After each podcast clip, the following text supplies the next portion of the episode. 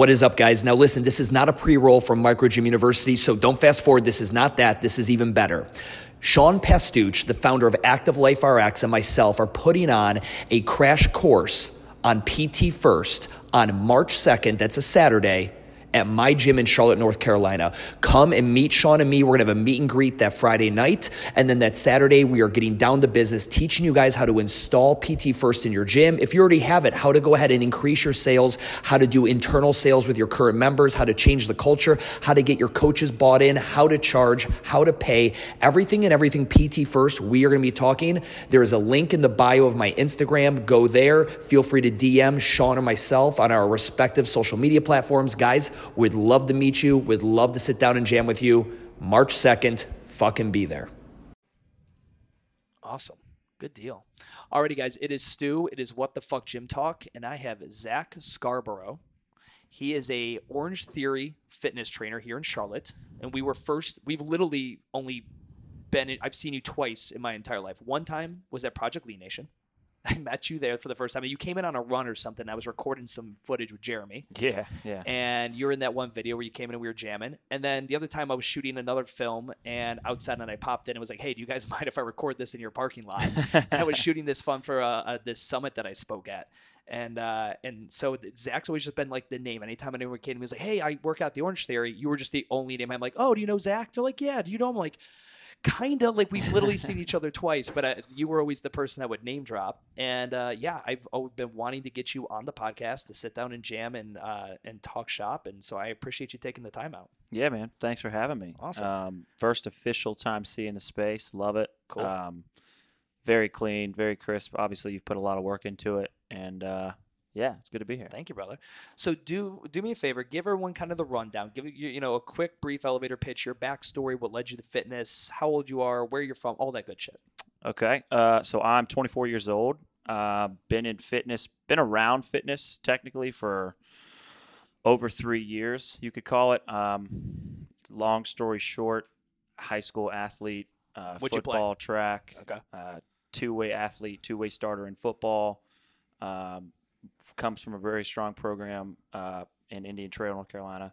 Um, very, very just always been conditioning, in shape. so this is home for you. You're a native, Yes. Got it. Yes. So I'm from. which is rare in Charlotte. I know. That's what I hear. Yeah. Unicorns. uh, Yeah, is my wife's a unicorn. She's a native. It just Deuce, my my uh, assistant GM here, he's a native. But it's everyone fucking moves here from the north because they want to get away from the cold white stuff. Dude, yeah. It's that's girlfriend's from Michigan. It's Yeah. nuts. It's just it's absolutely miserable there for like Yeah. seven, eight months. Is she a. University of Michigan fan? She is Big uh, Blue? Michigan State. Michigan. Okay, cool. Mhm. That's all right. We're So cool her, it's her. She's Michigan State. Brother's Michigan. Family rivalry. oh yeah, Big Ten. Yeah. beautiful. Love it. So, uh, so yeah, that's me. Uh, ran track at UNC Charlotte for a brief, brief moment in time, um, and then just did the college thing. Was exercise science at UNC Charlotte. Graduated. Didn't necessarily know exactly. I originally wanted to be physical therapist. Um, got turned off from that. Not that uh, you know. I did the same thing. I went and did my freshman freshman or sophomore year. I did an internship with the Cleveland Clinic and uh, for sports rehab, and I spent one summer there. Got to meet kids that tore their rotator cuff that were supposed to be fucking picked up at Ohio State and go fucking you know Nuts. into AAA ball, and, and like they were just pissed at the world, and like I.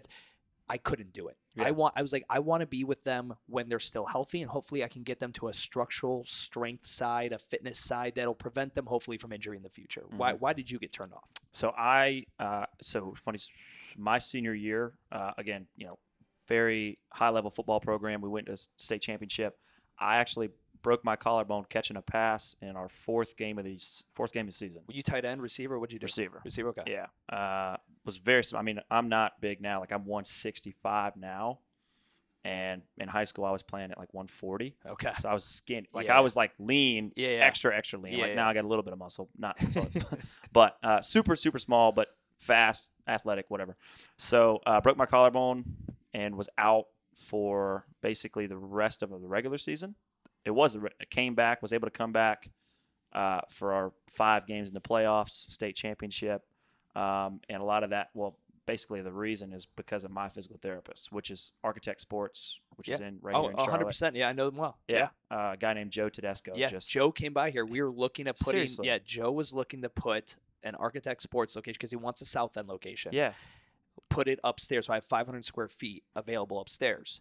Really. And we talked about it, and it just it was one of those things where he, he probably would have needed a good 2,000 square feet, maybe 1,600 somewhere in that ballpark. Yeah. We just couldn't make the math work. right. But um, great dudes over there. Dude, he's. I mean, yeah. I, i've i mean, I've met several guys from there, and Yeah. uh, I know uh, Carrie McLaughlin used to work there. She's a, a trainer at Orange Theory as well. Yeah. Um, Joe's a wizard, and he. I mean, he helped me out, dude. Yeah. Like he got me right. Like he knows his stuff, and so they did a great job. So that was initially why I wanted to get into PT, and uh, got turned off from it just from doing an internship and Sure. sort of a similar situation. And then It's, it can be very with- assembly line. Like you got client to client to client to client to client, and you just get them going. And, and you know, it's hard to have the relationships. My sister's a physical therapist. She's our resident PT here. Mm-hmm. Yeah. yeah she yeah. works at CMC Main, and it, you know her biggest thing in the ortho is just like it's literally assembly line. It's tough. Yeah. It's I mean, tough. it's it's I, it's hard to connect with people. yes. Because one, they're you know maybe they're in pain. Yep. They're not happy to be there. Nobody likes being there. Exactly. Yeah. Depending, especially depending on what it is, like it, it can be terrible. Yep. Uh, but it's also very rewarding to that fact. Like Sure. It's, it's an extremely like I'm pretty sure there's been it's been voted one of the most rewarding jobs out there. Oh, by 100%. some magazine, Forbes, whatever. Yeah. But uh, wasn't for me.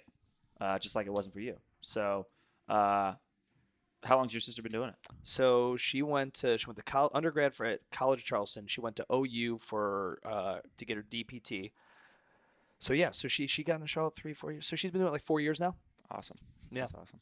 Because I know uh, you posted something recently with Yeah, about her, and then she's she's seeing treating people here. yeah. So she that- does ortho work here with our clients, Awesome. and then she travels. She does neuro work. Uh, she does at home therapy, and then she's generally on the trauma and neuro floor uh, at CMC. Okay. So she kind of gets it all. Like generally, you get kind of siloed into just ortho, or get siloed into you know TBIs and the traumatic stuff. And she's kind of gets the she gets her you know scratch her itch here with ortho, and she gets to do the really rewarding stuff, which is you know work with somebody with a traumatic brain injury who had a horrible car accident. She spends nine weeks with them and really can have that relationship side. Mhm. The hard part of that though is sometimes those people die.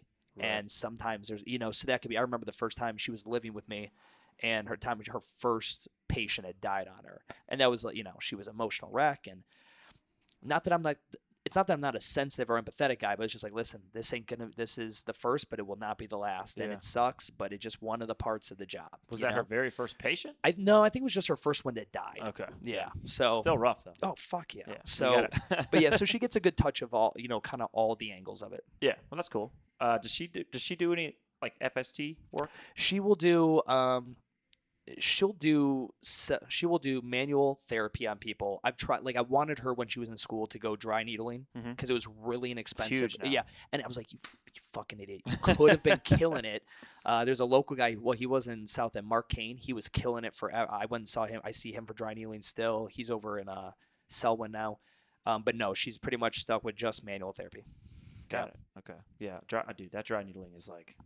No joke and if you're in enough shoulder, if you're in enough pain it's worth it Yeah. It's so worth it. Yeah. It's not that bad. It doesn't like, and I'm a huge bitch when it comes to needles. I can deal with it though, because I'll generally wait to go until like my like my, my scaps are so on fire that I'll be like, just poke me, just make it go away, Just, Just it make it go away.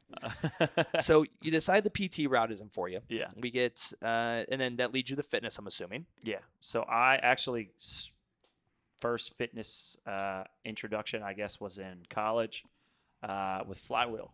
Okay. Flywheel Sports over in Cotswold, and Flywheel, for those of you guys listening, that is not a familiar. Flywheel is the spin st- the spin studio that spun off of um, Soul Cycle. One of the original founders of Soul Cycle. They, she went off. Yep, she started her own thing. She had more of a competitive vibe. Soul Cycle was very zen, candles, no leaderboard, no data points. Flywheel is the much more competitive version of Spin Studios, and it's a it's a huge, phenomenally successful brand. yeah, I mean their apparel. Oh my people God. love that Yeah. stuff, dude. I see Never- it everywhere. No, never coast. Yeah, Yeah, yeah never coast shirts. Yeah, hundred percent. uh, so got started there, and I mean, I, it wasn't even. A, it was a great college job for me. It was just we. I wasn't a, an instructor or anything there. I was just uh, facility coordinator, which was just Nice. cleaning shit up, Yep. wiping bikes, fixing bikes if they broke, interacting with members, which Yeah. was great. Like being friendly, really. Yep.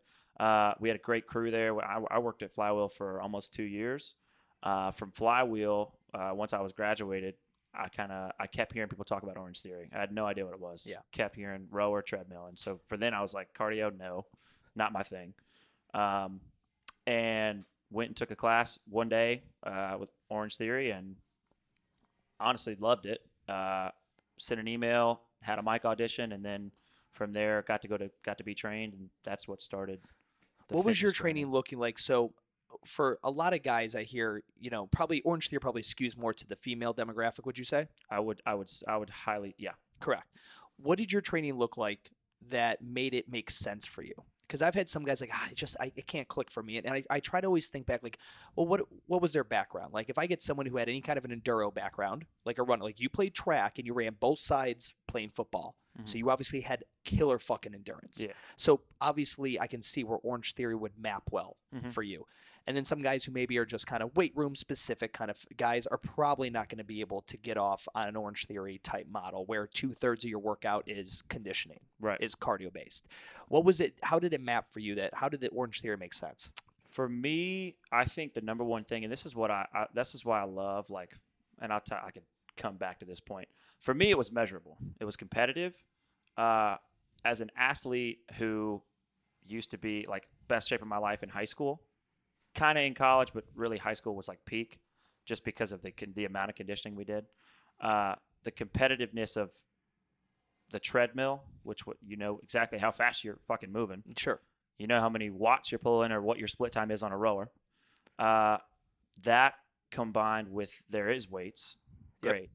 That all of that together, uh, because most most of the or- most Orange Theory workouts are half and half. Sure. The rower's kind of broken into either the treadmill or the weight portion, so it's half and half really. And so the fact that it had both, it was measurable and it was competitive.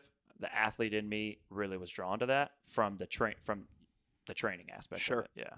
the, the, the competitive side of uh, group fitness, you know, a lot of the, the things that popped up probably have to give a nod to CrossFit brought competitiveness, a very Mm-hmm. high level of competitiveness to the group model. I mean, before that, I mean, you know, Soul or Flywheel was obviously competitive in the spin cycle, right? But in, you know, mixed modal, where I'm going to do cardio and a resistance training all in the same workout, CrossFit is probably the, the first very mom and pop, very raw grassroots kind of nod to hardcore competitive kind of thing. And I think it kind of went to a certain direction. When I think competitive at Orange Theory, I think one of the things obviously is the data points. Yeah. Right. So at a traditional CrossFit gym, there's just a generally a shitty fucking whiteboard that they write their names up and then the score of whatever the work, how long did the workout take you to complete? How many rounds did you complete in the workout? Mhm. And I just look at it, and, you know, I don't know the whole creation story of Orange Theory. I forget her name, but she founded it in, in Florida. Yep. Yep. So in Florida, and this was her idea. And the thing that that made sense to me so much about OTF was everybody's competitive. So I was a sociology major and exercise physiology major in college. Sociology I just picked because I was a fuckhead for the first two years and I just needed to pick something. Yeah. And then exercise phys came in later.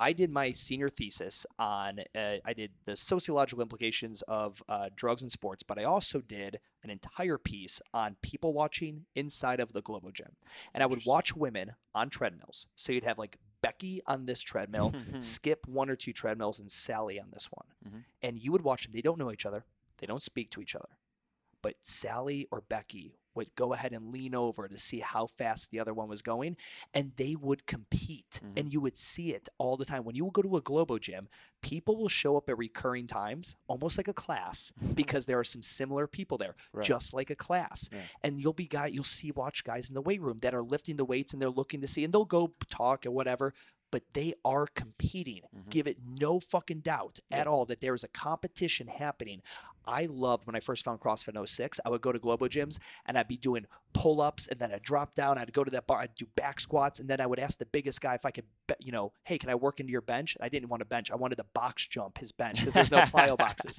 Yeah. But I wanted everyone to see me doing this stupid shit. It was putting on a spectacle, it was competing. And then when I looked at Orange, I'm like, they just took what CrossFit was doing and they did, just did such a much better job of encapsulating competition without intimidation Yeah. some anyone can look at an orange like again there's three levels you walk Mhm. you jog you run you have base pace race pace and all out right Mhm. Like you were able to quantify and put people in the buckets and be like, I'm going to walk today. And that is okay. Whereas at a CrossFit gym, if you're like, I'm not going to do, you are judged generally. And there's like this, there is a bit of a stigma to it and, and stuff like that. There's this RX classification and the way they put your scores up on the board that I think turned a lot of people off and just fed people into a system and a, and a product and a service like what Orange Theory Theory's created. And the competitive side of it, I think if you were to like, I, and I'm just, don't let what I was just saying skew this. What do you think is the most addicting part of Orange Theory? Why is it done so well and exploded? I think that we are we are extremely innovative with. I mean, eh, there's tons of places that have good energy, good Sure. vibes, great uh, community. That's what every hopefully micro gym looks to establish, Sure. right? Uh, which we do. We do a great job. I think a lot of studios, most studios, uh, uh, uh, there's a statistic that Orange Theories don't close. Yeah. um, they haven't. So you know they're it's doing still something young. right. It's we It said that about CrossFits too for the first like six years. Right. And so uh, we're super innovative with the technology, dude. Like the like heart rate based training, got it. Heart rate based interval training is uh, extremely popular. Like more places are starting to do it, trying to replicate it, 100%. whatever.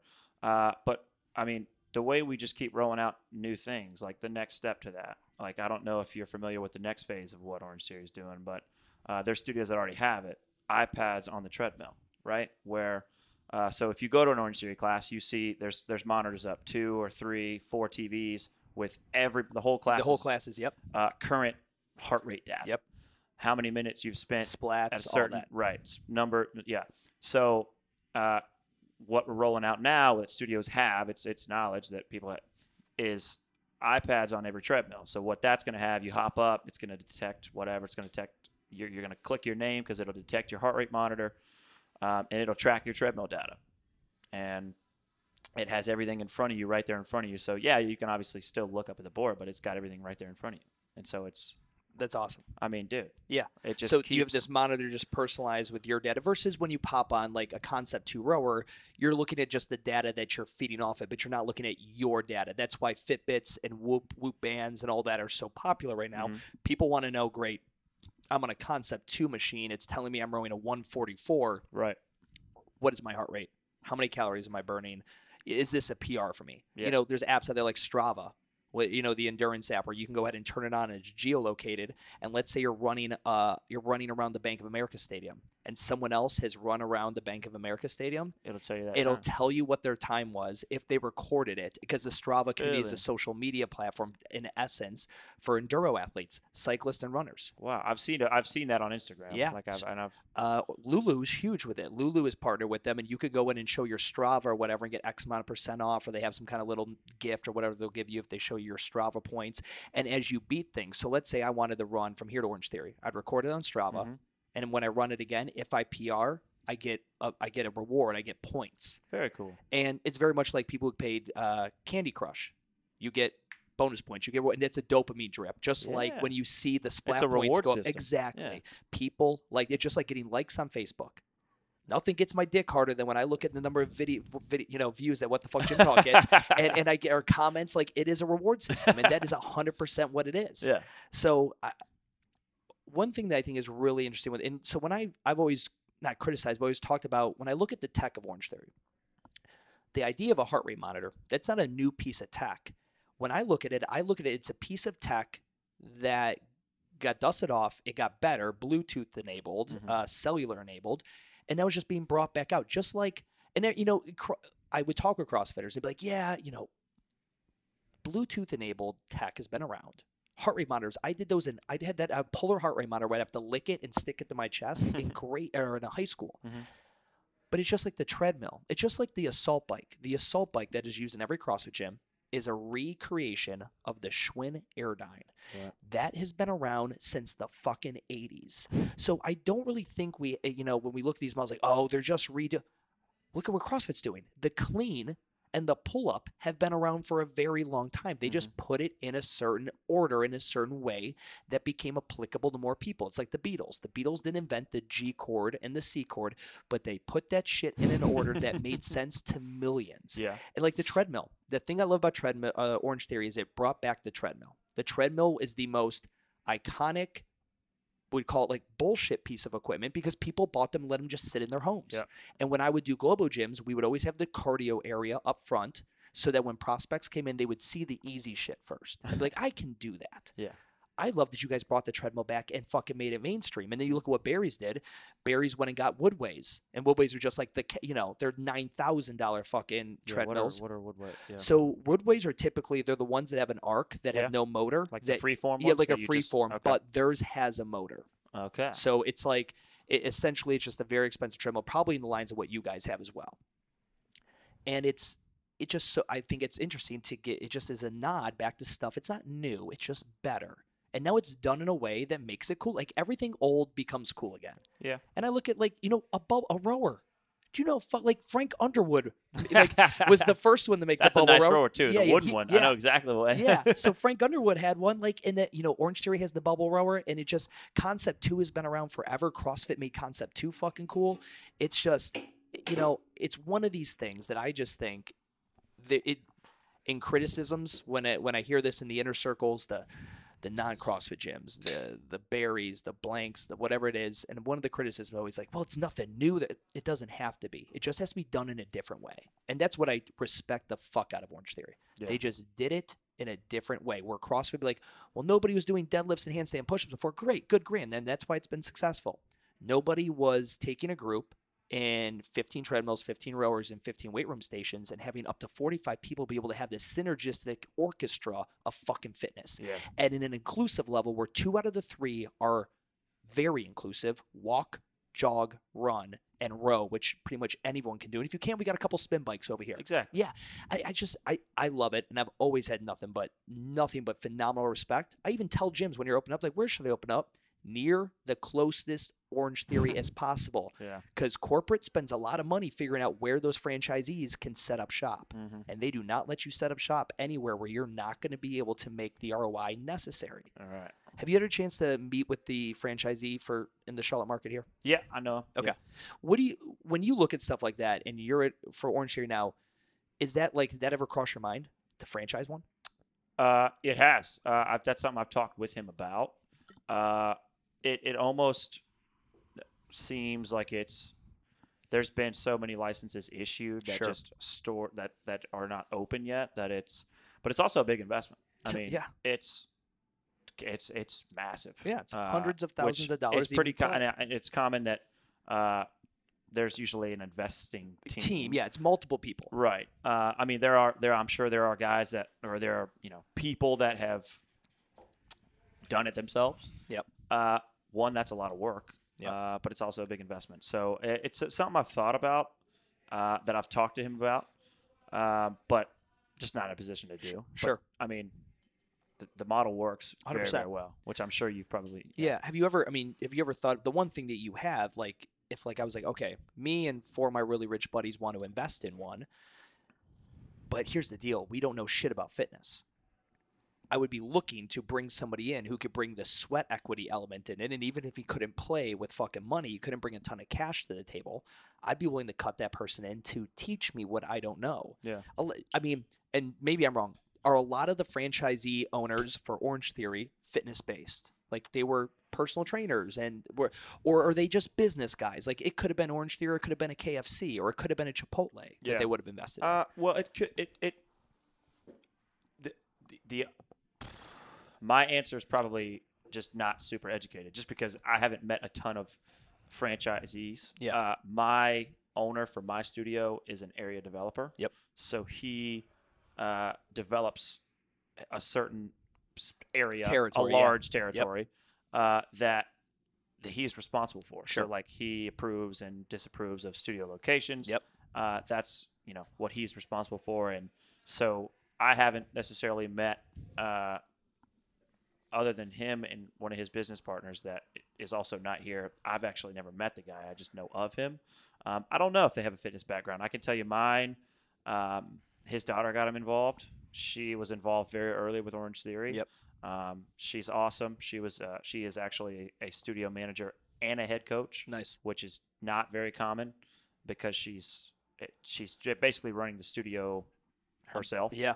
Um, very uncommon. She's down in, in Florida and she got him. She just bought him a pack and was like, "Hey, Merry Christmas, workout, Yeah. whatever it was." Bought him a, bought him a pack, and um, He loved it. he not right away. uh, I don't think he, he had the best experience initially, um, just because I, I, I'm not sure what, what all was going on, but uh, kept coming back and found he was like, okay, well this this could be something to it, and however he knew he probably knew the right people and Yeah. decided to invest. And the nice thing about franchising is again, you can there's a hist you can see like oh well again because it's the it's a consistent product, Mhm. which is you know in the CrossFit industry where you know a lot of my listeners are there is no consistent product. You could have a fuckface CrossFit gym owner who is doing hula hoops and roller skates, and another one who's doing only powerlifting, and another one who it, it- they, they do nap time. Like it just you could have fucking it's it's you could have anything because it's not a franchise. And the problem I think with the CrossFit industry is people think it is.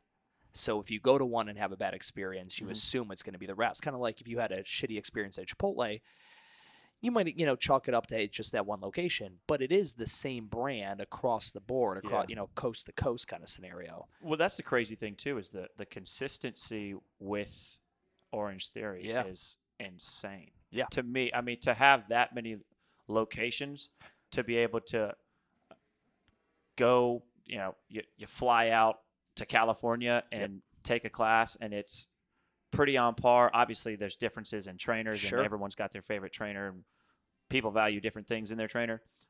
And every studio has a different vibe, but you're gonna get the same workout. It's amazing that you're saying that right now because I've got micro gym owners listening to this that own one location. They can't even get their goddamn 5:30 a.m. trainer and their 5:30 p.m. trainer to get on the same page. and here's a company that has over a th- you guys just hit a thousand locations Mm-hmm. in 2018.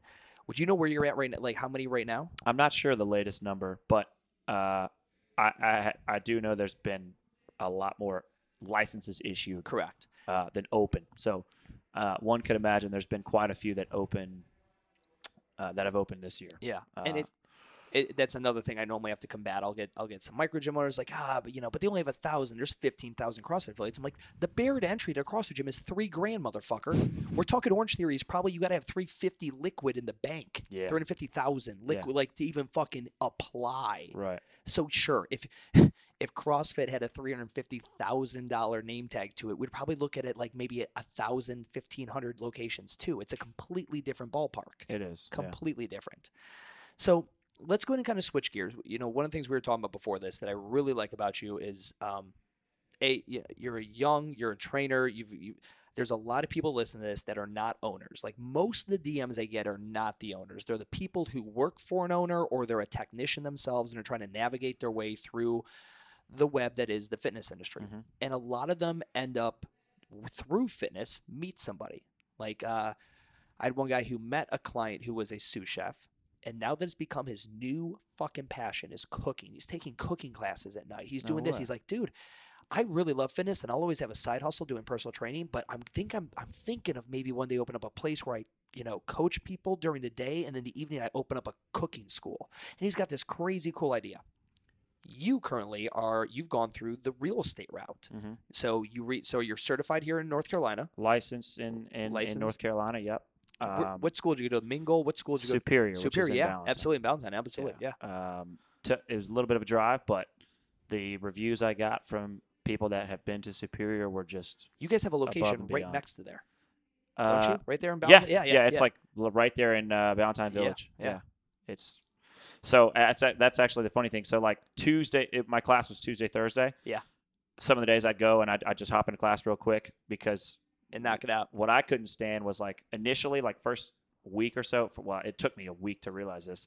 Um, just going dr- driving there twice, leaving South End. My class started at, at six p.m. Yeah. leaving South End at five to get on traffic. 77 and 45 you never know what you're going to No. get like i would leave on time but an accident whatever like Yep. just pe- rain people would it would it was awful so uh, what i would do i would get done i, I had to tweak my orange theory schedule um, tuesdays thursdays i'd train in the morning uh, i'd get done uh, I'd, I'd either work out or i'd eat and i would drive up to Ballantyne at like noon 1 p.m i would sit i'd post up in starbucks and just do my study, Yep. review, read, whatever it was, till class at six. Have class from six to ten, and then come home and then Yeah. That was my Tuesday, Thursday for like How long did it take you to get your license?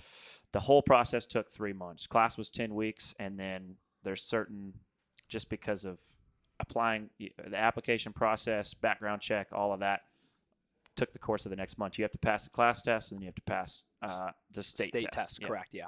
So, So one of the things I've been talking about, I won't do it this year. I've got too much on my plate this year, but probably 2020, I'm, I'm going to go get my commercial real estate license, just so I don't have to pay a fucking vig on the next building we buy.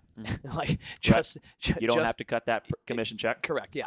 Um, and also, I'm just I it, I've been more and more interested in the real estate development side, and I think real estate is always one of those plays where you're always going to have a market, Mhm. even in a reset. Like it's just one of those things, and as long as you keep it certified, like my uh, my mother-in-law, my wife's mom, she was a real estate agent 15 years ago. She keeps her shit certified, Mhm. and if I, you know, if we were to go buy another house and just mention that she was the one that found it, whatever, she, you know, is going to get her Exactly. percentage. You know. And and to that, I mean, yeah, she th- th- one, it's it's a knowledge base, right? oh yeah. because most uh, uh, that's a lot of the reason why I do like I enjoy it is that a lot of people don't know what goes into buying whether it's a house, whether it's commercial, whatever. Like a lot of what- people don't think they could get one.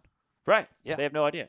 They have no idea. Yep. So uh, for me, uh, it made sense uh, financially. That was you know I've got you know goals that that I that I want to stuff I want to hit. That didn't really sound right, but. Uh, there's things that I want to do financially that I see real estate being a very good path for me. Uh, my network of people that I've established in Charlotte, Yeah. and it and it's all done in, in a very organic way. Like I, I I truly feel like I've got a lot of people's trust uh, because I you know I've I've dedicated myself to fitness and and I will continue to do that. I'm not slowing down. I haven't slowed down. I still work full time. And every day I'm learning with real estate, and so it's one of those things where oh, like I'm helping you this way, and then oh, well, the, people come in and they're like ah, you know, just I'm stressed out. I'm trying to figure out whether I want to buy whatever. Oh, well, I can help you in this way too. Yeah. Let's sit down. Let's get a coffee. Let's get a beer. Whatever you want. Yeah. And so it's it's all very it's it's nothing that I'm going out of my way to like look for these people. I'm just I'm just there as somebody to help them out. If they're ready to buy, awesome. I'll help you out. I'll answer questions. And then See, I you know, so I that's love the this. game plan. I didn't know before Zach came here. I had no idea he had, was doing the real estate. And one of the things I wanted to bring up was I think one of the best side hustles that a technician. So when I say technician, I'm talking a coach in someone else's shop, not a business owner.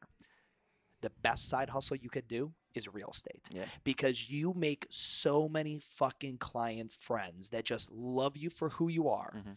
And you're generally intertwined in what they're doing. And depending on where you're at, and everywhere is a good pick, but Charlotte, North Carolina, I can speak to specifically. You, especially in the south end location, Orange Theory at, you are engulfed in you are engulfed in a sea of apartment dwelling millennials Mhm. and, and who are it generally takes two apartment cycle co- to go through two apartment cycles. They re- lease for about two years. Yep. and then and then they're like you know fuck this. I am not going to pay someone else's mortgage. I need to be a grown up blah blah blah. They get close to that like 26ish kind of range Mhm. 27 20 and they're like fuck i need to i need to get a house whatever and there you are and you already have this and again as long as your clients are aware of what you're doing Right. um, you know, putting out content, things like that. I think it's the best play possible for any technician who is in fitness, needs would like an opportunity to make more money, possibly even like do the full career change, but isn't really sure, but wants to play both sides of it. Yeah. I think real estate is the best fucking thing. Yeah. I, I I- absolutely. I just the odds the the fact that you actually said that when you're saying I was like, oh my god, it's like almost like, like I fucking planned this. This is perfect. Um, the you know the thing that's interesting with real estate too that I think gym owners listening to this for the owners that are still listening, if we haven't lost you because we're talking technician work, the commercial side of it again. I tell all gym owners your depreciated equipment, your kettlebells. I don't care if you have people on contracts. It means nothing. Mhm. The like you have a couple exit exit strategies. You sell your business, which I don't understand if it's cash flow positive right. why you do it. Like Why I don't would you? sell this. Right. I just it just I don't work in it. Like I have a staff that does that. I don't know why you'd sell it if it still makes you money. Right. You hand it down to your kid like a generational thing, like that could be cute. Um but what else what's the other play? Like what is the other play? And like buying gym buying a micro gym is a uh, a buyer's market right now, not a seller's market. It's just an overflux of CrossFit owners who have warehouses with a bunch of bullshit equipment and a small clientele list and And yeah, you could buy you could buy. It is a buyer's market. Like I bet you I could go into any city right now and I could walk into somewhere that has ninety thousand dollars of equipment and find a gym owner struggling and give him twenty five thousand dollars. He'd walk the fuck out and take the check. And I get you know I, like that is and that yeah. happens every day.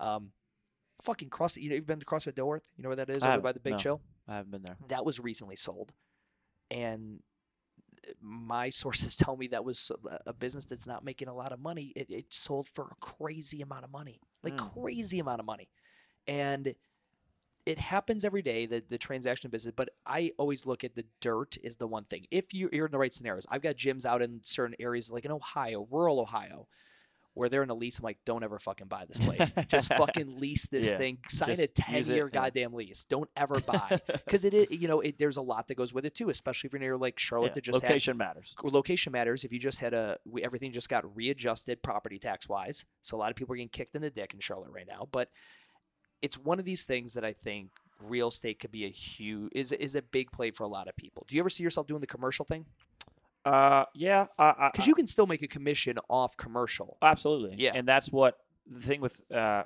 commercial. It's it's it's a different it's a different hustle. Uh, residential, you know, you don't you don't necessarily have specific hours that you that you work. Mhm. It's you know, it, you're kind of on your own as to sure put in the time and to meet the people and to generate leads and Yeah. you're you know you got to make deals happen and and that's how it goes.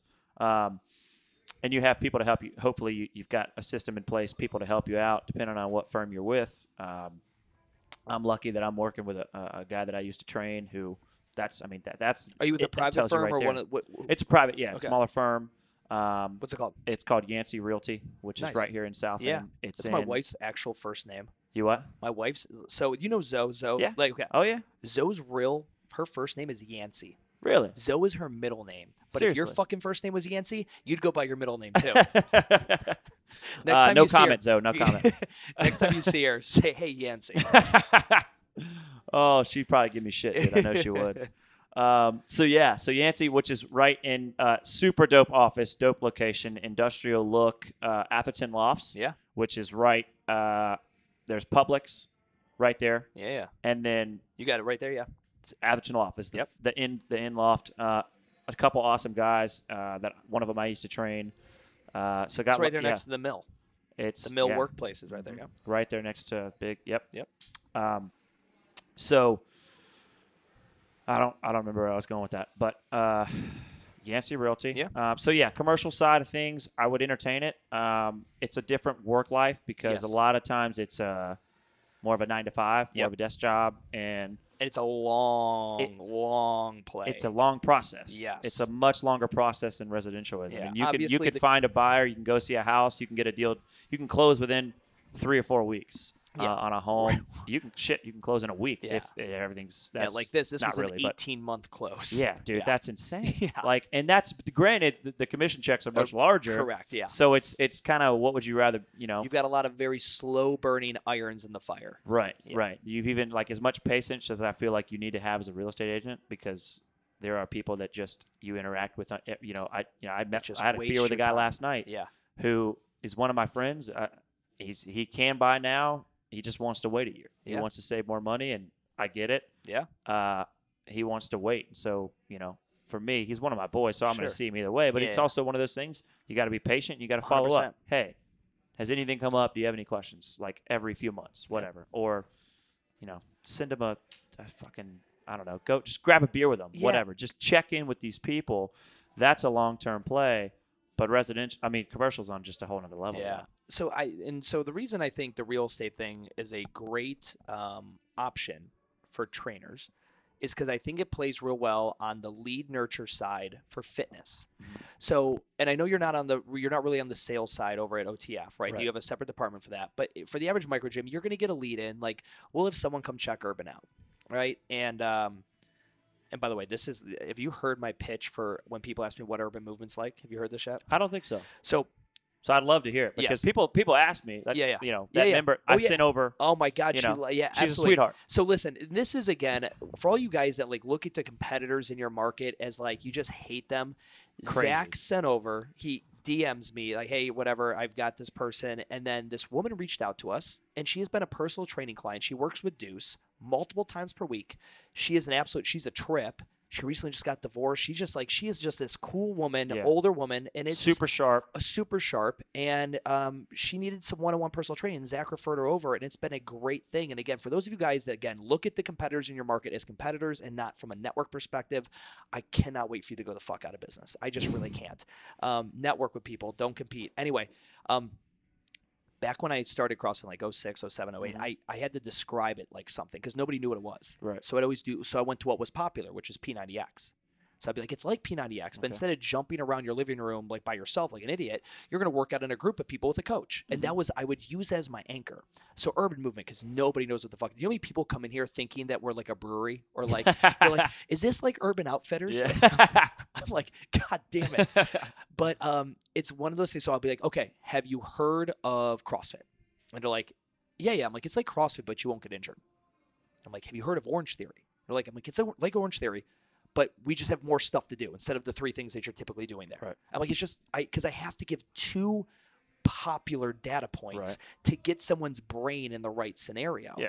Like there will be a CrossFitter who gets injured and kind of gets a little stale on CrossFit, but would still like this kind of mixed modal strength and conditioning workout. Mm-hmm. We are a great fit for that person. We are raking it in with those kind of people. Right. There will be someone at Orange Theory that gets sick and tired of a trimodal run, row, weight room, run, Yeah. row, weight room at some point, and I think we could be that next white space kind of thing. They're not maybe ready for a CrossFit, but that is always, uh, yeah, that's just I have to use the popular guys out there and be like, popular guy one here is popular guy two here, and I'm in the middle somewhere because Yeah. there was a lot of opportunity in white space, and I think that's what Orange Theory did well. With they ate up white space. You know how you run on the treadmill at the at the local YMCA? Yeah, that kind of sucks. you know how these CrossFit fuckers are just like insane animals and getting people hurt? Yeah, that sucks too. We've got something better. Like I think that's what they did phenomenally at. So how much of you of your like what what's the pro like you get a new person in here Yeah. what's the process with urban Move? because I, I know i've seen stuff in the past you do have personal training clients Yep. how does that how everybody starts out Yeah. How- So we're a big PT first gym. So um, especially when we were previously, we had more CrossFit S stuff. As we've really rebranded it out, we have these four signature classes. People come in, um, we get them started with one-on-one coaching first, um, which is a higher price point. So we close less people, but a much higher, but but people who can afford it. right Um, they'll stay too yeah, they'll they will stay. that's an investment Um, there and then we have uh, we've we, our two signature classes is lift and move, which is I think uh, we have one class going on right now is a just move class. So that's our interval. Have you've been to metabolic? Yeah. Think what Brandon did with metabolic. Very similar. Okay. I drew a lot of inspiration from what he did with metabolic. Interval based, um, bells based. So it's uh, our, our dumbbell, kettlebell, slam ball. So bells and balls, um, no bars. So, and then our lift and move class has a shorty barbell, so not a big full fledged Yeah. barbell, just I, a I short remember one. you posted you put that on instagram Yep. Less And- space. Yeah, less space, hundred percent. Because this is this is a real estate play building. Yeah. This building is a corner lot in Loso. Like they just announced it in Charlotte Business Journal. All those fucking properties over there got bought up by Beacon.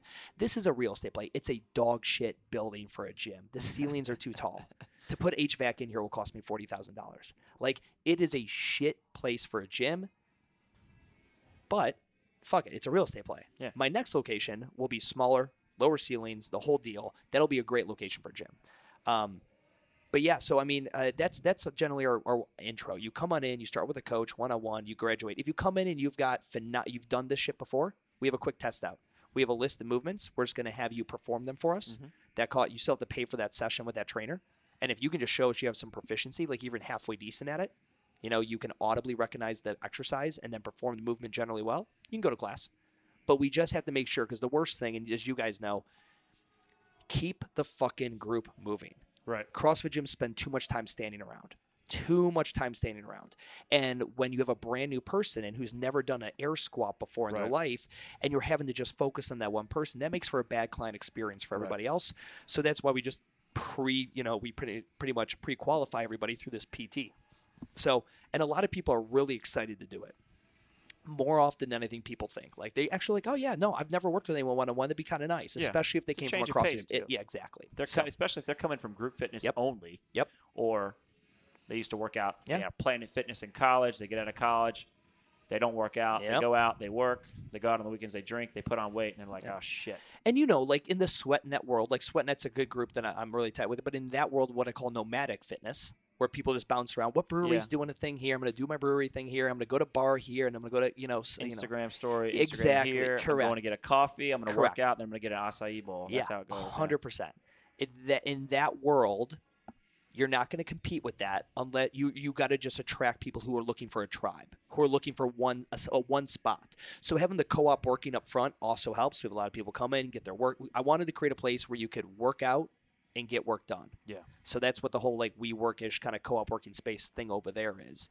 Um, but yeah, it's so that that's essentially the pitch. I like how you mentioned, uh, you know, the flow of the like. There's a lot of standing around. Like what I I strongly feel now, as and I'm not tooting my own horn. I think this applies to anybody that works at, at an Orange Theory or any kind of gym. I feel like one of uh, a strength of mine after I mean I've been coaching Orange Theory for over two and a half years, so it's it just now it's at a point where it, things like this can happen, right? When there's it's not just me, there's other coaches that do it too, but to be able to bring in somebody that's brand new, athletic or not, and to be able to basically give them there's a ton of information that they need to know, uh, or at least that's going to help them get through the workout. But to be able to dumb that down to the most basic things you need to know, hey, this is what you're going to do. eh, To be able to, to basically let this person in this moment of time and then throughout the workout, especially if there's a day where it's crazy, there's a lot of switching, whatever, to be able to break things down to this person in a way that doesn't one that they understand it and they're fine they can work out but also in a way that it doesn't disrupt the class and you don't feel stressed out as a, i mean i don't get stressed out really ever but anymore Yeah, yeah. uh, that is what makes for a better experience for that first time person a better average class like if you have a class where you i mean you just you're giving all this attention and you're, you're doing the bare minimum Yep. to the rest of the class Sure. it takes away from the class They're gonna get So it- pissed. it, right and so it, it, it, it helps you across the board just have a better class all around Yeah. and it it leads to that person joining more often than not and more lead conversion in, Yeah. into members One thing too I I like about Orange Theory. Orange Theory is business. I'm a very business so my wife, she's got her membership. I Mm-hmm. think Zoe originally she was on four classes a month. yeah If I went first to a cl- classes with me man Yeah. Right. so the first, like, if I went to a CrossFit gym, I was like, you know what? Maybe have you tried offering a one time a week class or one time a week membership? Mm-hmm. Like, but they can't get results that way. Listen, Johnny. Like, I get it. I get that you fucking want to help Sal. Like, I understand. CrossFit gets looked at as such like a skill development thing, like these muscle ups and, and getting better at a snatch and all that. We're like, yes, Yep. it takes time. There are so many people that just want to come in and they just want to fucking move. That's why I called that class just move. Yeah. Turn my brain off, walk in, knock out a workout, get out. When I went to Barry's boot camp, I've never looked at myself in a mirror that long in my entire life. They have mirrors in front of the treads. So, boom, I'm going six minute running intervals. I'm staring at this mirror. And then when I got off in the weight room, you're staring at a mirror. I've never looked at myself that long in a mirror in my entire life. But as I was doing it, I was sitting there thinking, I'm like, I was asking my buddy, uh, his name is John. He lives here in Charlotte too. And I was like, what do you think about this? Because he works out at the, the Reebok Uptown CrossFit mm-hmm. location. And I was like, what do you think about Barry's? You think it's going to do well? And he's like, I, I think so. I think it's very similar. Like, I, they're like places you just want to go. Just turn your fucking brain off and go. Like, yoga is not a turn your brain off and go no unless you are a very experienced yogi and you could just hit your warrior three like it's no problem. yeah But Orange Theory, you can. I mean, again, you could. You get on that treadmill. You could just do you. You don't have to worry about. You know, where should the barbell go right now? And wait, we're, moving the which act. Like everybody moves simultaneously. I'm huge on the narrative of a workout. All of our workouts move in unison. So um, if we're all at this station, boom, the interval changes. It just move. You all move to this station, and it has to because I think narrative is one of the things Orange Theory has nailed yeah when you walk in, and if I've never been there, I can look. And first off, I see a familiar piece of equipment, the treadmill. I see a bunch of people on it going at different paces, walking, running, sprinting, whatever. But then at the interval switch, everybody moves. Mhm.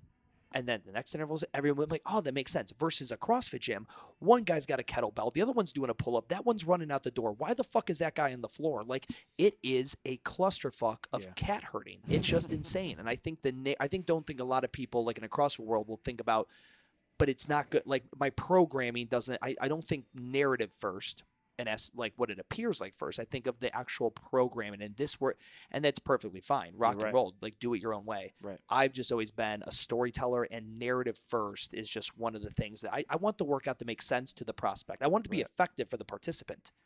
But for someone coming in, I want them to be able to look at it and be like, huh, yeah, no, I get that. Right. That's why all those pull up bars hang so people would just stay in one spot. That's what yoga killed.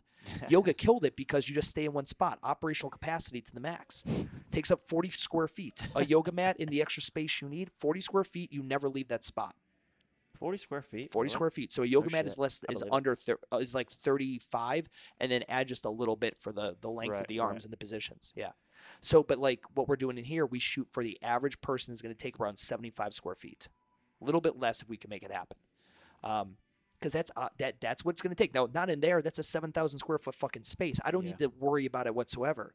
But we play as if we're in thirty five hundred square feet because that's what we'll be in the next building. Right. So it just and what you guys have done. How big's your studio? Like how big is the actual workout Size floor? wise, I don't know. It's got to Uh, be under 2,000 I mean, square feet. it's yeah, it's 1,600. It's, it's you got to think like the layout of of of, of this. It's a rectangle. studio. Do what? It's like more of a, the the south end one's more of a is it more of a rectangle? It's a bit of a rectangle within like an extended piece Like an on, L. on one half of it. Yeah, yeah. So that's where like the extra weight stations can Yeah, go. yeah. But uh, and and, and surprise and most Orange Theory studios don't have 15 stations. Yeah. Most have 12, 13. okay, Have 15. got it. That's not very common at any studio you go to. Yeah. And You guys get the forty five person classes though. You guys get yeah. wait lists. So we actually so at, at South End, and we do this. I mean, it's it's beneficial for both members and and coaches. But our three group classes, which are classes that have the three G. the 3G, which Yep. max capacity of 45. Our standard workout is a max of 30. Our busier times are, you know, early classes, afternoon classes, Evening, before and after work, Yeah. right? When people are working out, most largest masses of people. Uh, we have 45, and so we also have a floor coach. So we have the coach who's on the mic, and then we have a coach on the weight floor helping people out, like, hey, checking in, because a lot of most studios don't have floor coaches because there is a big fucking difference between 45 people and 36 people. Yes. Even though it doesn't seem like it, there's a big fucking Yeah. difference. So and if forty five people. Sally's doing yeah. snatches on station one on the weight floor, Yeah. and there's a fucking med ball lunges on the rower, rower 15. Yeah. You got to be able to like yeah, get get around. Yeah. And, And- at that point, it's it's very similar to being in like a crowded bar almost. Like Yeah. you have to be careful, Right. like moving around. Right.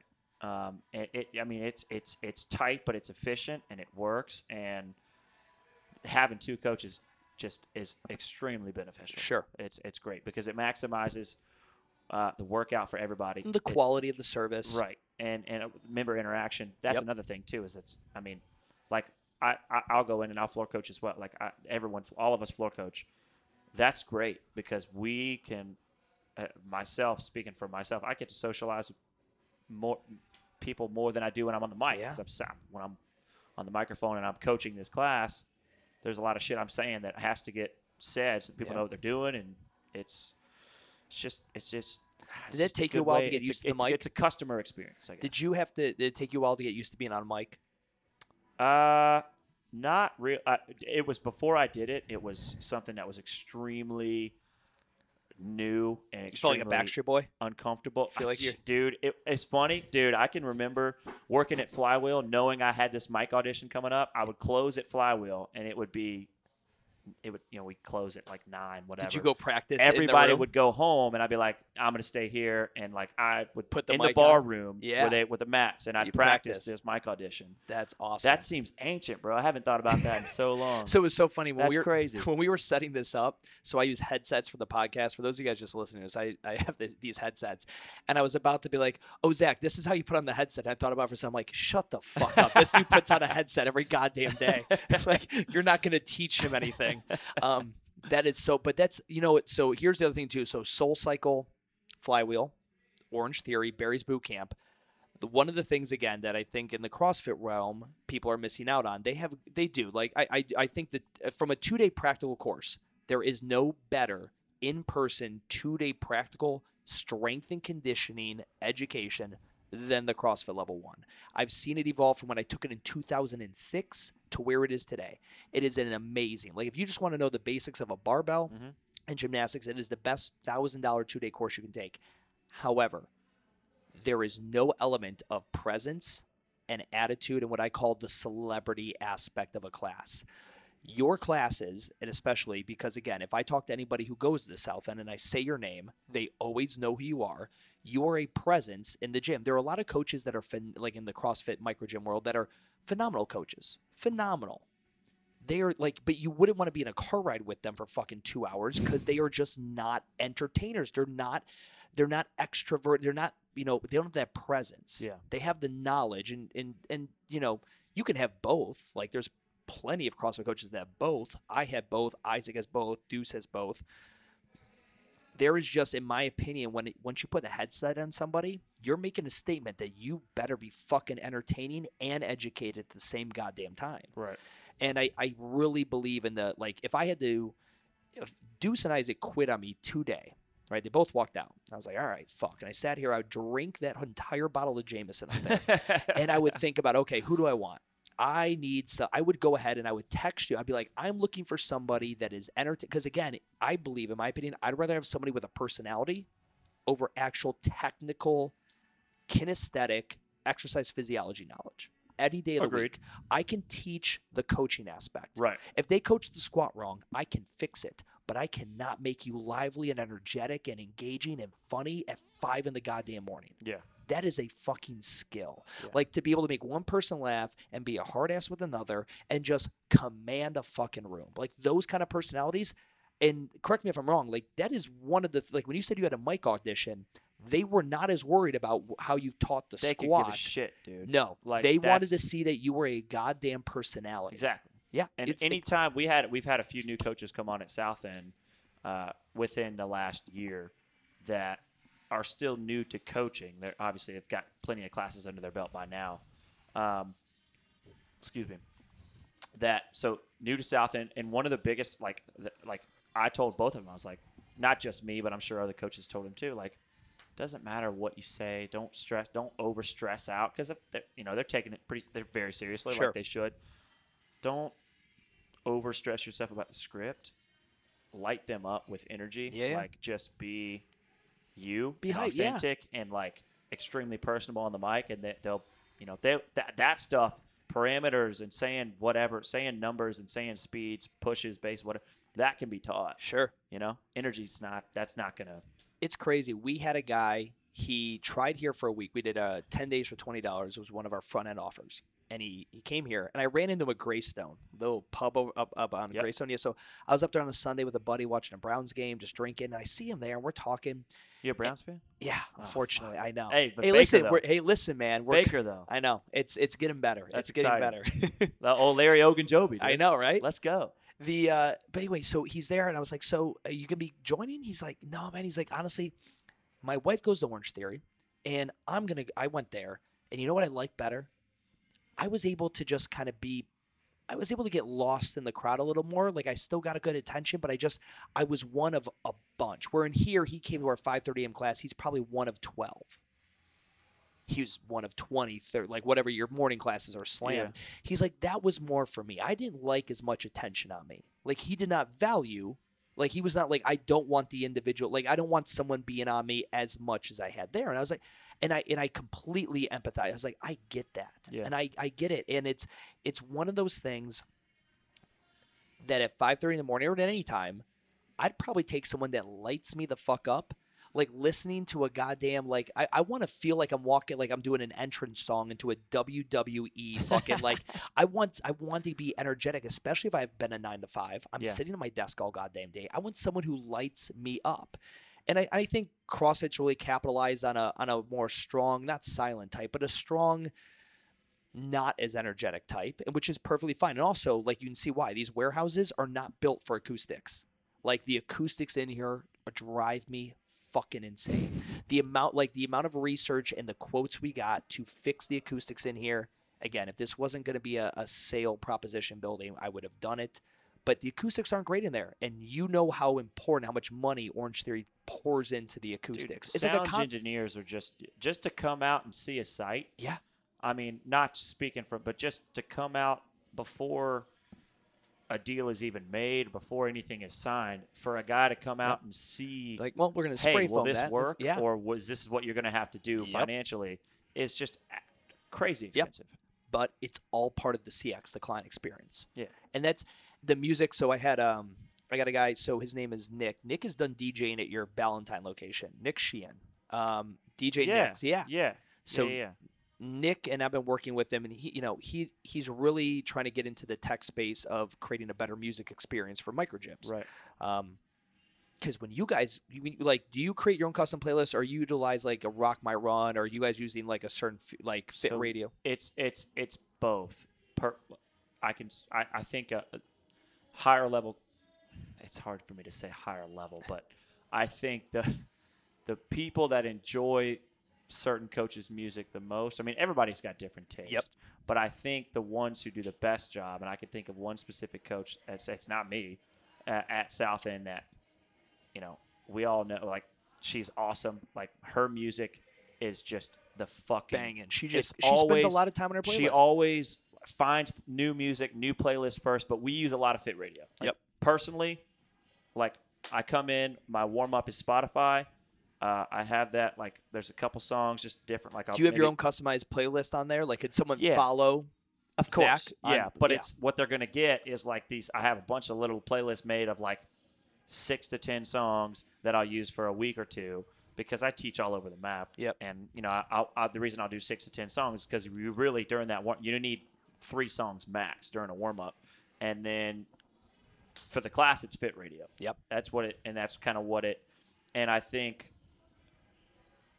At the cool down will be like a cool down song with Spotify. Yeah. But I think what like me, not me, but this coach does a, a, a phenomenal job blending the two. Yeah. She's just she knows what are fucking bangers, like what songs to just kill it. Yeah.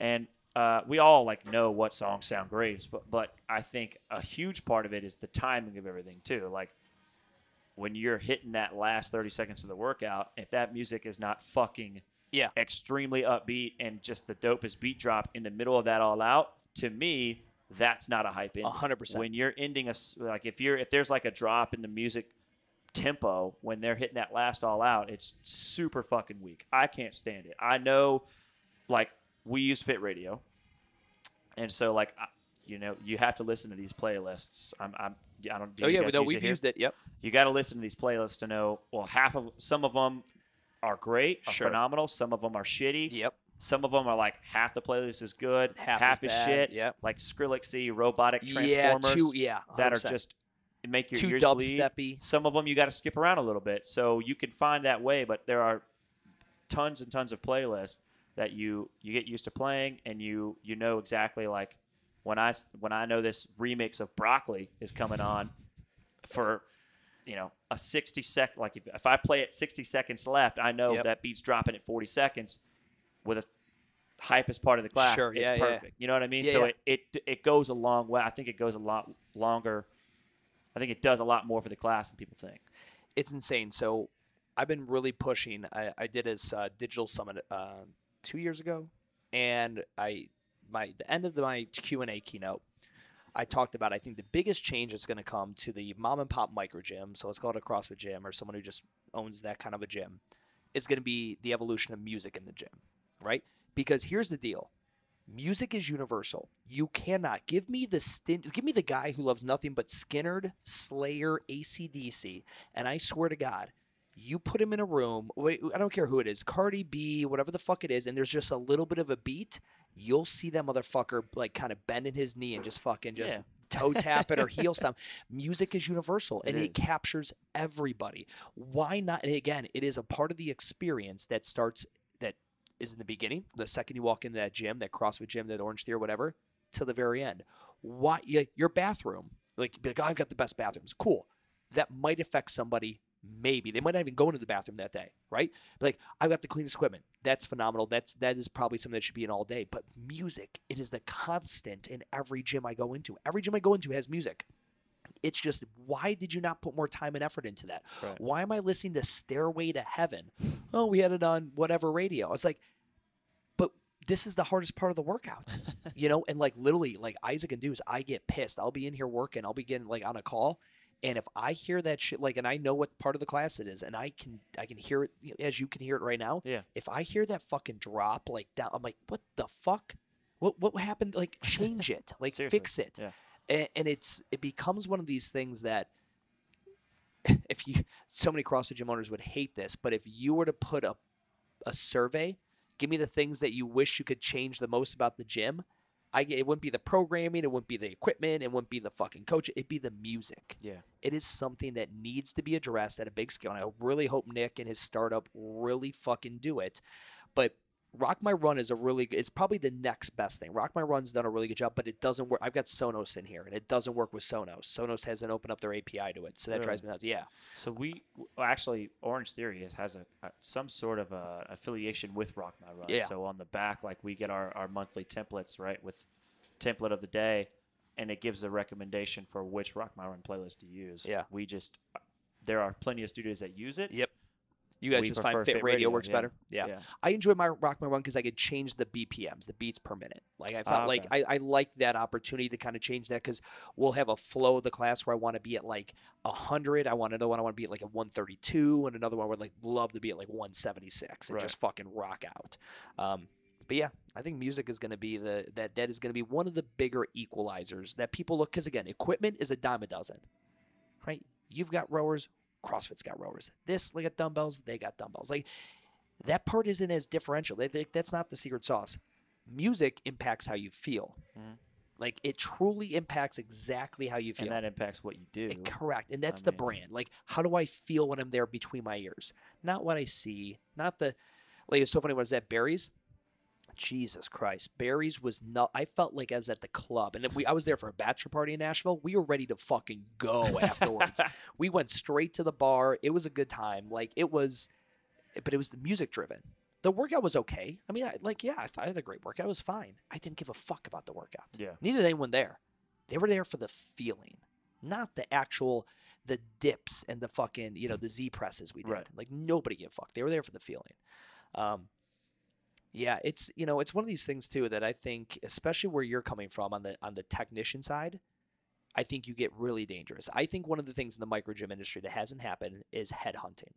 So IT, IT is a huge recruiter industry. Recruiters get paid a lot of money to find the top IT software guys Mhm. and put them in different companies.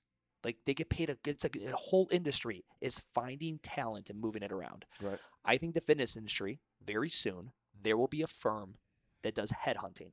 They will find the Zach Scarborough in Charlotte that is a goddamn rock star, and there will be a gym in California with a franchisee owner of another brand who's willing to go ahead and spend, and now they're willing to go ahead and lure you away from OTF. Really? I truly believe headhunting will become a huge part of the industry.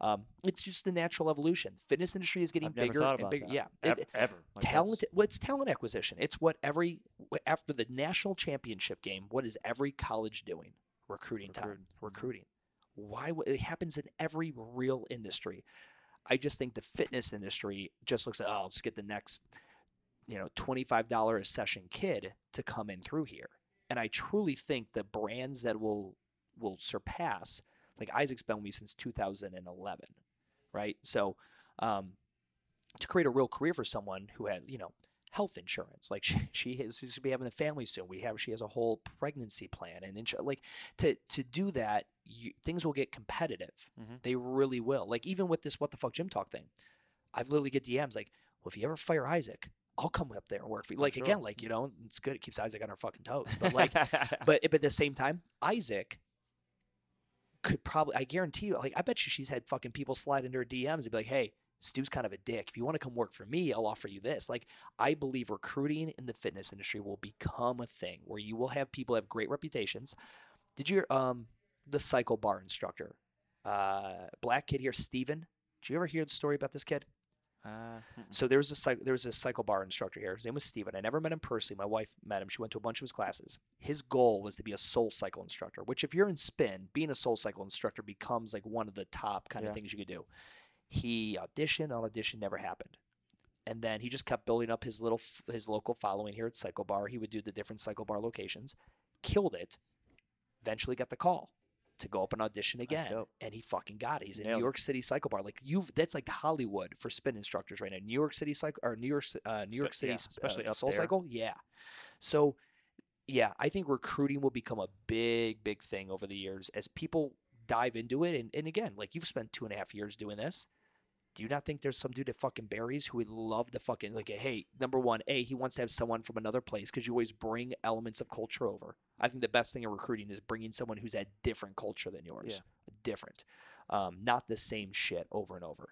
And uh, but yeah, man, I really think recruiting. Well, will be that's the thing that too that like when I look at, uh, which I've never I never gave that crazy amount of thought, but like looking into where I started at Flywheel and seeing the instructor life, like Yeah. seeing people love different things about different instructors and like voice that opinion or like you hear the conversations Yeah. that they're not having it in front of the instructors but they're ha- they'll have it in front of a guy folding towels because who gives a shit what he's he's Yeah. not whatever he's probably not paying attention or you know you you get to take these classes of these high level instructors and Yep. see you can see and you can analyze what makes their classes Yep. better than others that's i mean I, I feel extremely lucky for that and that i feel like that just is able that that's across the board like helps you develop your skill in fitness. Whatever it is whatever you are good at go out take classes do you know and and, and along with that that kind of spreads your reputation for people. Yep. people know you you get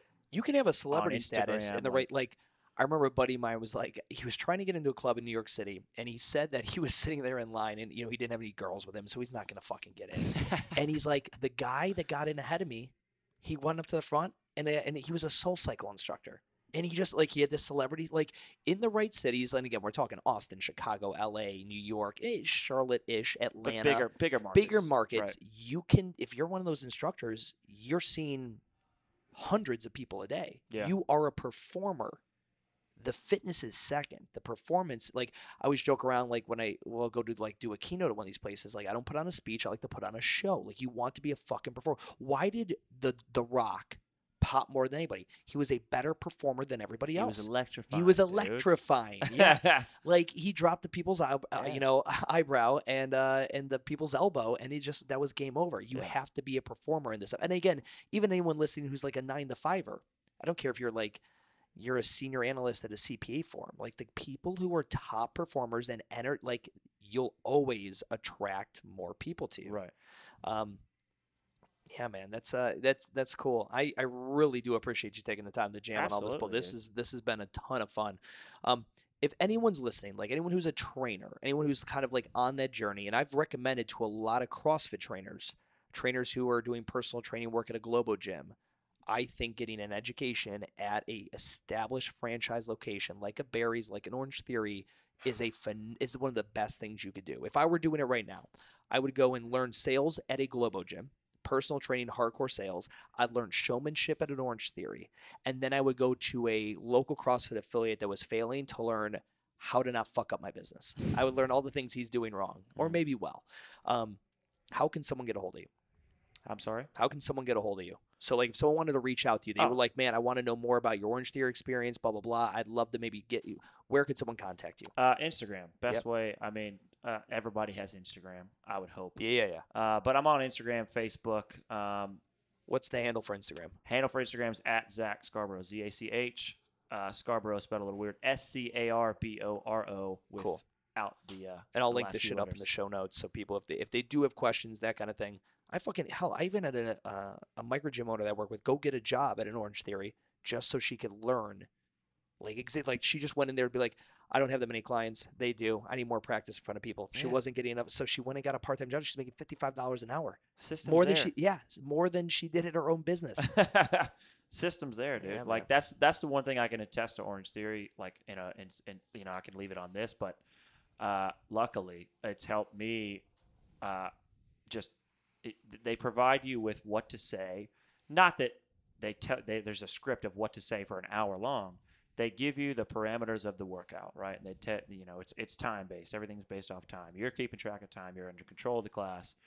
Um, and then from there, it's like you just get to you just get to like eventually you get comfortable on a mic and you get to develop this personality and, and it helps you your own dna of the class and with everything that you do outside of here. Yeah. Like it helps me now. It helps me uh, if I wanted to go to another fitness studio and audition, put a mic on. I, that's not gonna. You'll close on more houses. You'll close more clients in real estate because you have some showmanship. A hundred percent, hundred thousand percent. Yeah. Have, we didn't even get to talk about real estate content. We'll talk. We'll talk about drones and shit We'll- afterwards. I'll be back. Yeah, yeah, absolutely, man.